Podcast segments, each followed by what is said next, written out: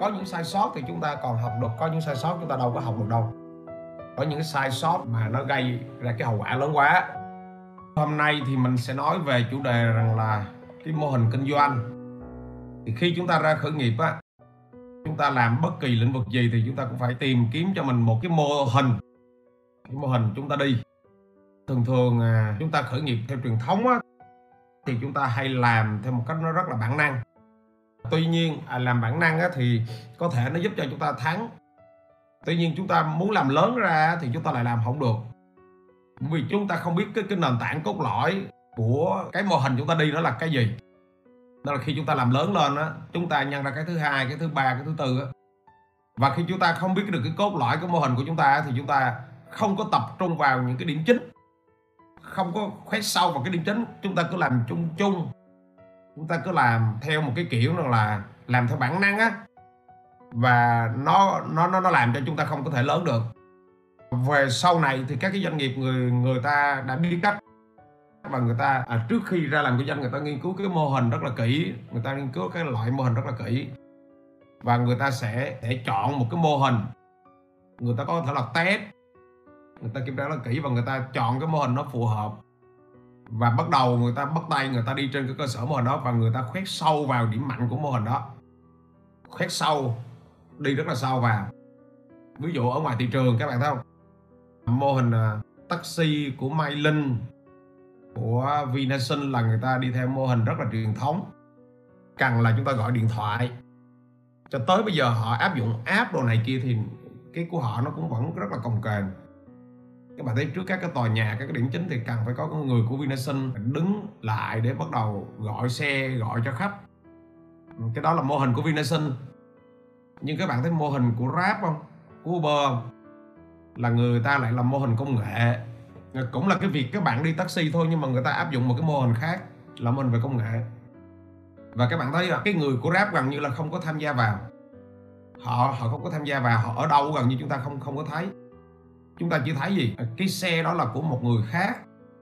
Rồi chúng ta khách đó chúng ta kết nối qua nền tảng rồi rồi chúng ta gặp. Chúng ta gặp lái xe đó. Và người lái xe đó họ cũng không phải là người của Grab họ chỉ là một đối tác của Grab thôi. Và trên cơ sở chúng ta làm ăn trên cái một cái thỏa thuận đúng không à, tiền chúng ta trả cho Grab rồi Grab sẽ trả lại cho cho cái anh tài xế đó và trả ngay tức thì luôn. Đó thì người ta đi theo cái mô hình đó mỗi người họ sẽ chọn cũng là kinh doanh sản phẩm rất là giống nhau nhưng cái mô hình nó khác nhau. Mô hình khác nhau nó sẽ giúp cho chúng ta khoét sâu về cái điểm mạnh của mình. Vinasun họ biết như vậy nhưng mà họ không khoét sâu được theo cái cách như rap, bởi vì rap là đi một mô hình khác cùng bán sản phẩm giống nhau. Nhưng Vinasun họ đi một cái mô hình khác. Và họ muốn à, đi giống mô hình giữa rap á thì họ sẽ thay đổi lại cái cấu trúc hết. Họ biết họ hiểu hết nhưng mà họ không thể được, bởi vì họ phải thay đổi toàn bộ cái cấu trúc lại hết. Và cái việc thay đổi cái cấu trúc vậy là nó không đơn giản tại cái nhân sự, cái bộ máy nó vận hành. Nó không đơn giản chung chút xíu nào. Chúng ta ở ngoài thì chúng ta cứ phán rằng là à làm cái app chứ gì đâu, nhưng mà không phải, nó là một cái cơ chế nó vận hành rồi. Thay đổi nó đòi hỏi phải có một cái thời gian, nên là mỗi doanh nghiệp nó sẽ khoét sâu. Một cái mô hình và cái cách thức nó đi. Và hôm nay á, sẽ nói về cái đó thì cái thời xa xưa á nó mô hình nó là mọi người từ cảm nghiệm. Rồi nhìn ngó người này đi rồi người kia đi. Thậm chí cái thời trước đây nữa mọi người không hiểu mô hình nó là cái gì luôn. Và làm cứ làm vậy đó không hiểu mô hình nó là gì luôn. Thì bây giờ người ta đã nghiên cứu ra một cái mô hình chuẩn ờ, và trên cơ sở chúng ta phát triển từ cái mô hình chuẩn đó ra. Vậy thì mô hình kinh doanh đó, nó có chín trụ cột sau mô hình kinh doanh này là mô hình kinh doanh canvas, C A N V A S. Đây là mô hình kinh doanh canvas. Thì canvas này á, người ta là dựa trên chín cái trụ cột.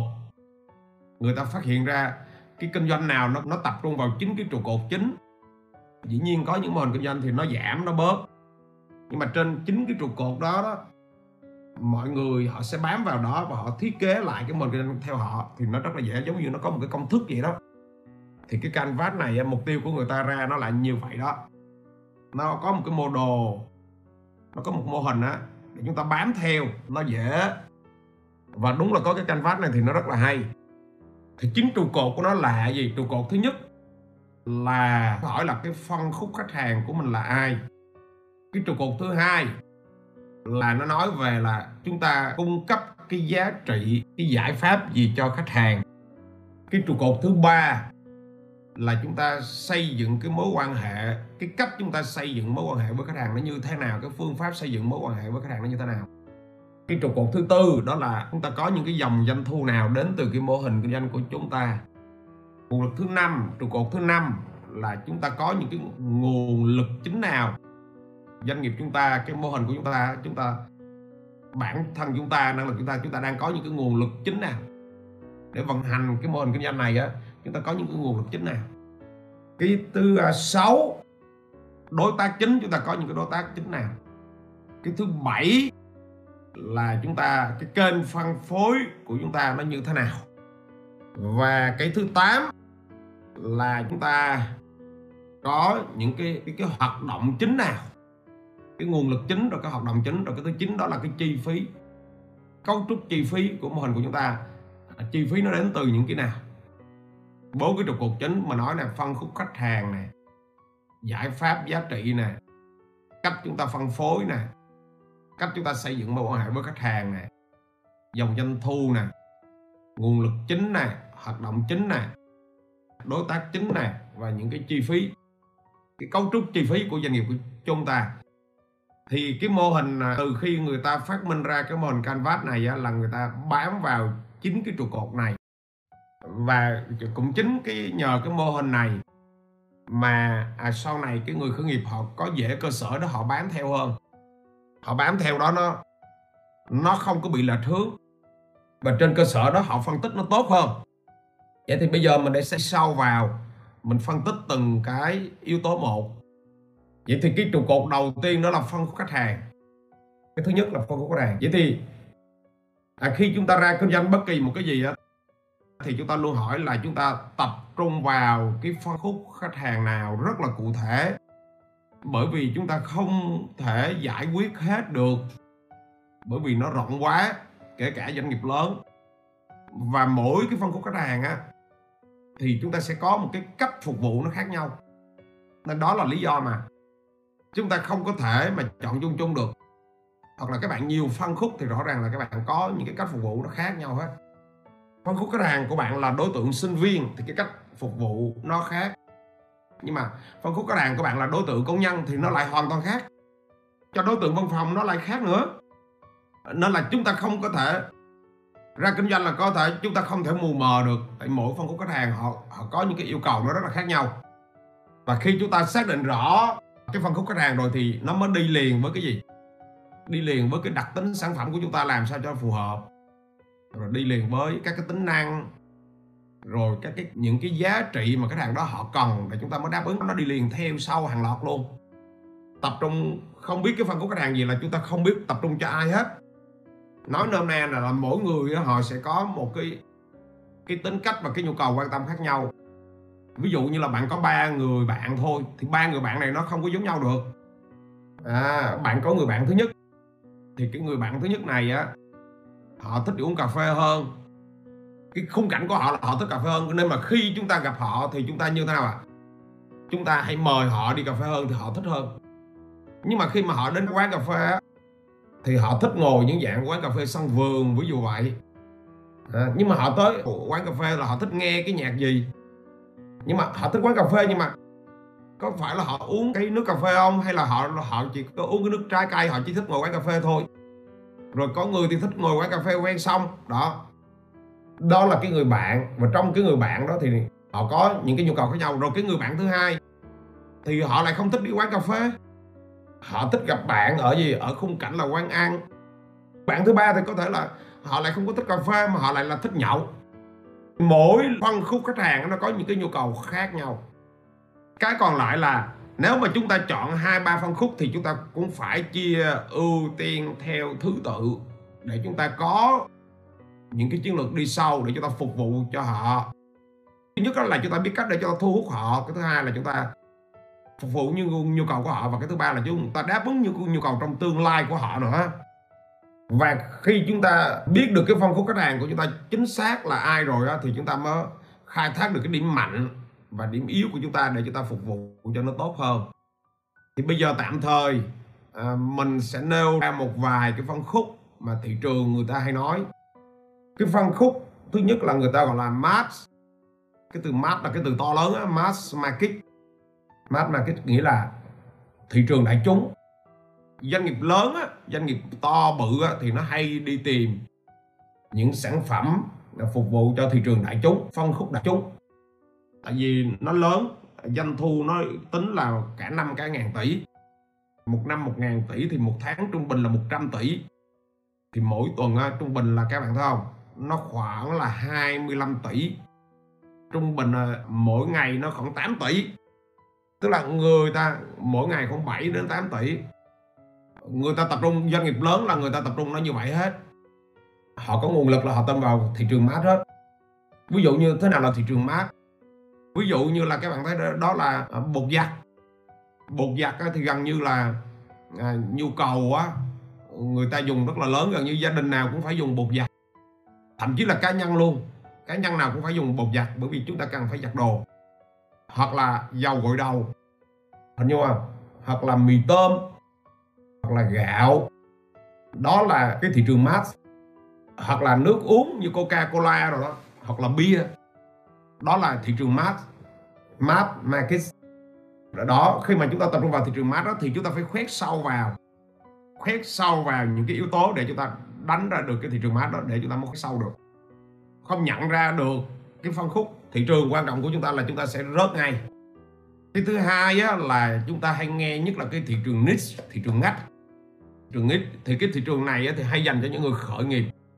Người khởi nghiệp chúng ta rất rất khó để chúng chúng ta không thể, không đủ nguồn lực để chúng ta đánh cái thị trường mát chúng ta thường thường tập trung vào cái thị trường ngách. Cái thị trường ngách đó thì chúng ta nhìn sâu vào một cái phân khúc và trong cái phân khúc đó nó có một cái, nó có một cái nhóm nó rất là đặc biệt, đánh sâu vào cái nhóm đó. Khoét sâu vào cái ngách đó. Và công bằng mà nói thì chúng ta cũng chỉ đủ nguồn lực để chúng ta khoét sâu vào cái ngách đó chúng ta không đủ nguồn lực để chúng ta làm lớn được. Tại muốn làm lớn là các bạn phải lên một cái tập đoàn liền, một cái công ty liền. Và thường thường cái ngách đó thì khi mà bạn làm lớn lên thì nó không có đáp ứng đủ. Nó không có đáp ứng đủ. Làm sao nó đáp ứng đủ? Một năm tới một ngàn một ngàn tỷ doanh thu được. Cái ngách là một cái ngách nhỏ, đáp ứng xuyên suốt một nhu cầu đó. Nhưng mà khi mà bạn muốn làm lớn lên trong cái ngách đó thì nó lại không có đạt được. Các bạn phải dịch chuyển sang thị trường mát ngay à, ví dụ như cái ngách nó là cái gì? À, ví dụ như là bạn đi kinh doanh giày thì nó có một cái ngách đó là giày cao giày cao dành cho người lùn á. Thì chúng ta mới triển khai được ví dụ là à, ngách giày cao giày cao dành cho người lùn đi vào cái ngách đó. Cái ngách đó là chúng ta mới công nghiệp chúng ta đi cái nít thôi cái ngách đó đó. Nó không phải là thị trường mát được. Riêng cái cái ngách đó nó nó không thể có doanh thu một năm cả ngàn tỷ được nhưng khởi nghiệp bắt buộc chúng ta phải đi vào đó. Hoặc là các bạn ra mở quán phở nhưng mà bạn bạn mở quán phở gì? Quán phở vị bắc. Vị bắc mà cụ thể luôn là vị của hà nội. Thì dành cho những cái khách mà họ thích phở vị bắc. Nhưng các bạn có thể là mua à, các bạn mở quán phở là vị nam. Vị vị Việt Nam cái cách của Việt Nam. Nhưng mình à, thì mình lại thích ăn phở của Việt Nam hơn. Mình là người ăn phở tốt nhưng mà mình thích ăn phở của Việt Nam hơn mà lại không thích cái cách ăn phở của vị Bắc. Đồng ý phở nó ngoài Bắc nó rất là nổi tiếng dĩ nhiên là mình ăn được hết. Nhưng cái cách của Nam á cái cách phở của Nam thì mình lại thích hơn. Ngách thì nó rất là nhiều nó rất là phong phú. Và người khởi nghiệp thì chúng ta chỉ táp tiếp cận được cái phân khúc ngách thôi.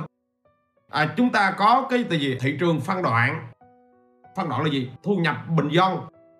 Ok chúng ta ra mơ bán trà sữa cho cái nhóm bình dân thì cái ly trà sữa chúng ta các bạn thấy nó trung bình là khoảng 12 ngàn 15 ngàn 20 ngàn. Họ chỉ chấp nhận mua cái thu nhập của họ họ chỉ chấp nhận mua trong cái khoản đó thôi. Chúng ta dành cho thu nhập à, có cái mức trung bình là các bạn thấy ly trà sữa nó khoảng từ 25 30 35 40 nó nằm vòng trong khoảng đó. Và cái phân khúc cao cấp các bạn một ly trà sữa là 50 ngàn đổ lên 50 ngàn 6 70 ngàn. Thì mỗi cái phân khúc đó, đó nó có ok mà. Cái cách phục vụ nó khác nhau. Hoặc cà phê mà bạn bán cho cái nhóm bình thường á, thì các bạn thấy 15 ngàn một ly. Nhưng mà các bạn thấy không? Có loại cà phê ba mươi mấy ngàn ly, còn các bạn vào Starbucks thì nó nó là như thế nào? Nó sáu, bảy mươi tám mươi ngàn một ly. Cái cái vấn đề này là người ta chọn theo từng cái phân khúc. Hình dung chưa? Để người ta phục vụ. Người người ta chọn kỹ từng cái phân khúc để người ta giải quyết cái câu chuyện ở đây là bạn chọn vào cái phân khúc nào? À và mình phải đánh mạnh vào cái phân khúc đó. Tại vì chính cái trong phân khúc đó bạn có được cái điểm mạnh. Bạn có được những cái cái cái, cái thế mạnh mà bạn khoét sâu vào. Ví dụ như là à, bạn đi môi giới bất động sản đi thì bạn thấy rằng cái thế mạnh của mình là mình môi giới cho những cái khách hàng á, mà đắt khoảng vài trăm triệu cho tới một tỷ đổ lại. Thì khi mà bạn gặp những khách hàng á, đó, thì tự nhiên bạn môi giới nó rất là tốt. Cái khả năng chốt sale của bạn nó đạt. Nhưng mà có những khách hàng họ yêu cầu là mức giá từ 5 tỷ đổ lên. Thì phần lớn là bạn không có chốt được, gần như là bạn không chốt được luôn. Tại vì cái nhu cầu của khách 5 tỷ là một nhu cầu nó rất là khác. Và cái level của bạn, cái cách tư vấn của bạn, cái đẳng cấp của bạn bạn không có bắt nhịp được cái nhóm đó. Hoặc là cái nhóm khách nó trên chục tỷ, thì chúng ta phải phân đoạn ra cái phân khúc khách khách hàng để chúng ta hiểu, đặc biệt là cái người khởi nghiệp chúng ta chọn cái phân khúc nào và chúng ta khoét sâu vào và chúng ta làm tốt những cái phân khúc đó. À, ví dụ như mình thì mình chỉ à, cái cái sản phẩm của mình hiện tại này là mình chỉ khoét sâu vào phân khúc gì? Khởi nghiệp. Nhưng mà khởi nghiệp của mình là mình khoét sâu vào cái tầm trung. Thấp mình cũng không có khoét sâu vào. Ví dụ thấp là các em sinh viên mình không khoét sâu vào mấy cái bạn đó. Mình chỉ tập trung vào cái phân khúc văn phòng. Mình là tập trung vào khởi nghiệp mình cũng không có phải là tập trung vào kinh doanh lớn những cái bạn nào mà đã là công ty qua nhiều phòng ban đồ này kia thì cũng không thuộc cái phân khúc của mình. Mình chỉ tập trung các bạn khởi sự kinh doanh. Và và cái phân khúc của mình nó lại đi sâu nữa là là dành cho những người là muốn ra làm chủ chứ còn những người mà buôn buôn bán bán á. Tức là bạn đi vào cái cái cái quy trình của mình để gì? Để 3 năm 5 năm nữa danh công ty của bạn lớn. Thì đó là các bạn đi vào cái phân khúc của mình. Còn những người mà à muốn ra mở một cái rồi là buôn buôn bán bán ba năm năm năm cũng vẫn cái tiệm cơm đó, thì thôi, mình mình không thuộc cái, mình cũng không có phục vụ cho cái nhóm đó. Mỗi người ra kinh doanh, chúng ta phải chọn ra được cái phân khúc chính của mình. Nó có một cái thị trường nữa, các bạn nghe là thị trường đa chiều. Nghĩa là cái này cũng dành cho công ty lớn luôn, nhỏ thì không dùng cái thị trường đa chiều được. Thị trường đa chiều như mô hình đó là mô hình như Vinh tại vì cái nguồn lực của họ nó lớn. Họ bán từ nhà sang bệnh viện sang xe à, sang trường học. À, họ tạo ra một cái hệ sinh thái đó là thị trường đa đa chiều để họ khai thác triệt để. Những cái chuỗi khách hàng trong cái cái nhóm phân khúc mà mua nhà của họ mua sản phẩm của họ đó là họ đi chung một cái giải đó hết. Năm nay hồi nãy giờ nói là doanh nghiệp nhỏ khởi nghiệp chúng ta chỉ tập trung vào hai cái thứ. Đó là à, thị trường ngách và cái phân khúc khách hàng cụ thể. Rồi bây giờ cái thứ hai là mình tập trung vào giải pháp giá trị vậy thì cái sản phẩm của chúng ta chúng ta tập trung vào đúng cái phân khúc đó rồi. Vậy thì chúng ta mang cái giá trị đặc biệt gì cho khách hàng? Chúng ta mang cái giá trị đặc biệt gì? Thì về giá trị mình nói nhanh để cho các bạn dễ hình dung là nó có hai cái giá trị chính. Dĩ nhiên nó có những cái giá trị khác nữa. Giá trị chính thứ nhất đó là giá trị về định lượng. Định lượng là là gì? Là sờ mó được. Các đông đo đếm được. Ví dụ là nó nặng bao nhiêu à, giá nó bao nhiêu cứng bao nhiêu mềm bao nhiêu dẻo bao nhiêu tức là những cái đó nó định lượng được. Và cái giá trị thứ hai là giá trị định tính. À, giá trị định tính á, thì nó tập trung vào cái cảm xúc cái cảm nghiệm hoặc là trải nghiệm của khách hàng. Cái cái chuyện mà bạn bán cái tô phở cái người mà thợ nấu phở mà họ không biết kinh doanh đó là đơn thuần họ chỉ bán cái tô phở nhưng cái người kinh doanh chuyên nghiệp á, là họ bán cái không gian phở. Đúng không? Ngoài cái tô phở thì họ còn bán cái không gian ăn phở, họ bán cái không khí ăn phở. Họ họ bán cái cảm xúc để bạn ăn phở. Thì khách hàng không đơn thuần là cái chuyện ăn phở không, mà khách hàng còn cần những cái giá trị khác chung quanh đó. Tập trung vào cái giao diện, vào cái thiết kế, vào cái âm nhạc à, vào những cái tính năng rất là nhiều tính năng vào cái cảm xúc.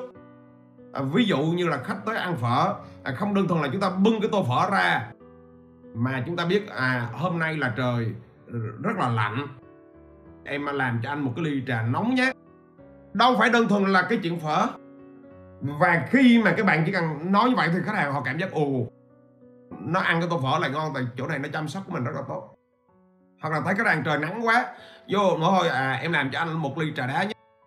Nó là cái sự chăm sóc, vậy thì cái mô hình kinh doanh của bạn bạn thiết kế cái đặc tính, cái giá trị gì để cho khách hàng họ trải nghiệm? Và khi khách hàng họ trải nghiệm mà đúng với đặc tính giá trị của họ, thì họ cảm giác rằng à nơi này bán một cái sản phẩm rất đúng insight của họ, làm cho họ có nó nó có cái giá trị cao hơn. Làm cho sản phẩm bạn có cái giá trị cao hơn cái người chuyên môn á, là phần lớn là chúng ta chỉ biết đi bán cái đặc tính sản phẩm thôi. Bán là gì? Cái giá trị định lượng thôi. Tô phử nó to nó nhỏ nó bao nhiêu miếng thịt bò? À, rau có xanh có tươi hay không? Họ chỉ bán đúng cái đó thôi. Họ không có bán được cái giá trị định tính cái sự trải nghiệm cái cảm xúc. Thì mình phải thiết kế mình kinh doanh mình mình phải xây dựng ra được cái đó. Cái đó là yếu tố thứ hai. Trụ cột thứ ba đó là cái kênh phân phối cái cách mà bạn chuyển giao. Nói theo cái kiểu bình thường là cách mà chúng ta chuyển giao sản phẩm của chúng ta đến khách hàng. Nhưng nói theo một cái ngôn ngữ của người làm kinh doanh á chuyển giao giá trị của chúng ta đến khách hàng. Thì kênh phân phối á thì nó chỉ có, có hai cách thôi. Cái cách thứ nhất là cái kênh phân phối nó đi trên cơ sở nào? Cái cơ đó do ta tự xây và quyền sở hữu của ta. Ờ, ví dụ như là các bạn mở một quán phở thứ nhất, thì chắc chắn là cái quán phở này là của bạn rồi. Bạn tạo ra không gian, người ta tới đó người ta ăn phở. Cái cách bạn chuyển giao phở đến người ta, cái này là không bàn cãi. Rồi bạn mở ra quán phở thứ hai, quán phở thứ ba, tất cả là của bạn hết. Thì cái cách bạn phân phối phở như vậy là do, cái kênh phân phối này do bạn xây dựng, bạn sở hữu cái cách phân phối thứ hai là thông qua các cái đối tác. Phân phối mình không có phân phối. Ví dụ như các bạn thấy xe Toyota đúng không? Toyota là họ không có trực tiếp phân phối. Họ tạo ra sản phẩm là đúng. Nhưng cái trực tiếp mà đưa cái giá trị đến khách hàng đó là thông qua các cái đại lý. Đó các nhà làm đại lý xe Honda. Hoặc là à, Pepsi cũng vậy. Thông qua các cái đối tác để phân phối người ta sản xuất thôi. Còn phân phối trực tiếp đến tay của các bạn là các bạn thấy các cái tiệm tạp hóa các cái quán nước các cái căng tin. Những cái nơi đó, họ có cái trách nhiệm họ chuyển giao cái sản phẩm đến cho các các bạn vậy thì có hai cái cách phân phối đó. Có những doanh nghiệp thì nó kết hợp cả hai luôn. Họ vừa xây dựng kênh phân phối họ và họ vừa thông qua đối tác. Còn có những doanh nghiệp thì họ chỉ thông qua đối tác thôi. Đặc biệt là những doanh nghiệp lớn thì họ chỉ thông qua đối tác. Phần lớn là vậy. Như bạn thấy như Coca, như Toyota như Apple, như Samsung, tất tật những cái đó là đối tác phân phối hết. Họ không có tham gia vào cái kênh phân phối đó. Tuy nhiên, dù cái cách nào đi nữa, thì nó vẫn phải giải quyết một cái thứ nó rất là quan trọng. Đó là bạn phải chuyển giao được cái giá trị thật sự đến cho khách hàng. Bạn phải chuyển giao được, còn không á là các bạn sẽ bị vướng ngay. Và và chọn cái cách nào, nó không có cái cách nào là tốt hay xấu hết chọn cái cách nào á là dựa trên cái điểm mạnh, điểm yếu của chính nội lực của chúng ta. Và dựa trên cái mục tiêu nữa. Đôi khi chúng ta, cái mục tiêu của chúng ta là chúng ta tập trung vào cái khác.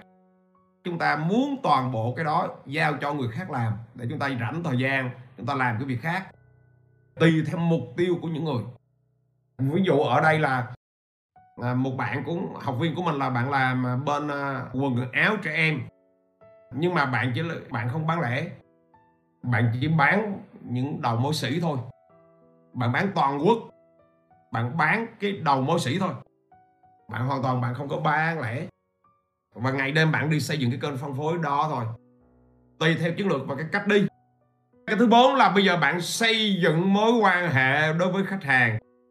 Khi mà bạn xây dựng mối quan hệ với khách hàng tốt, thì cái sự bền vững của bạn á cái việc nó giúp cho cái việc kinh doanh của bạn nó bền vững bền vững về về sau.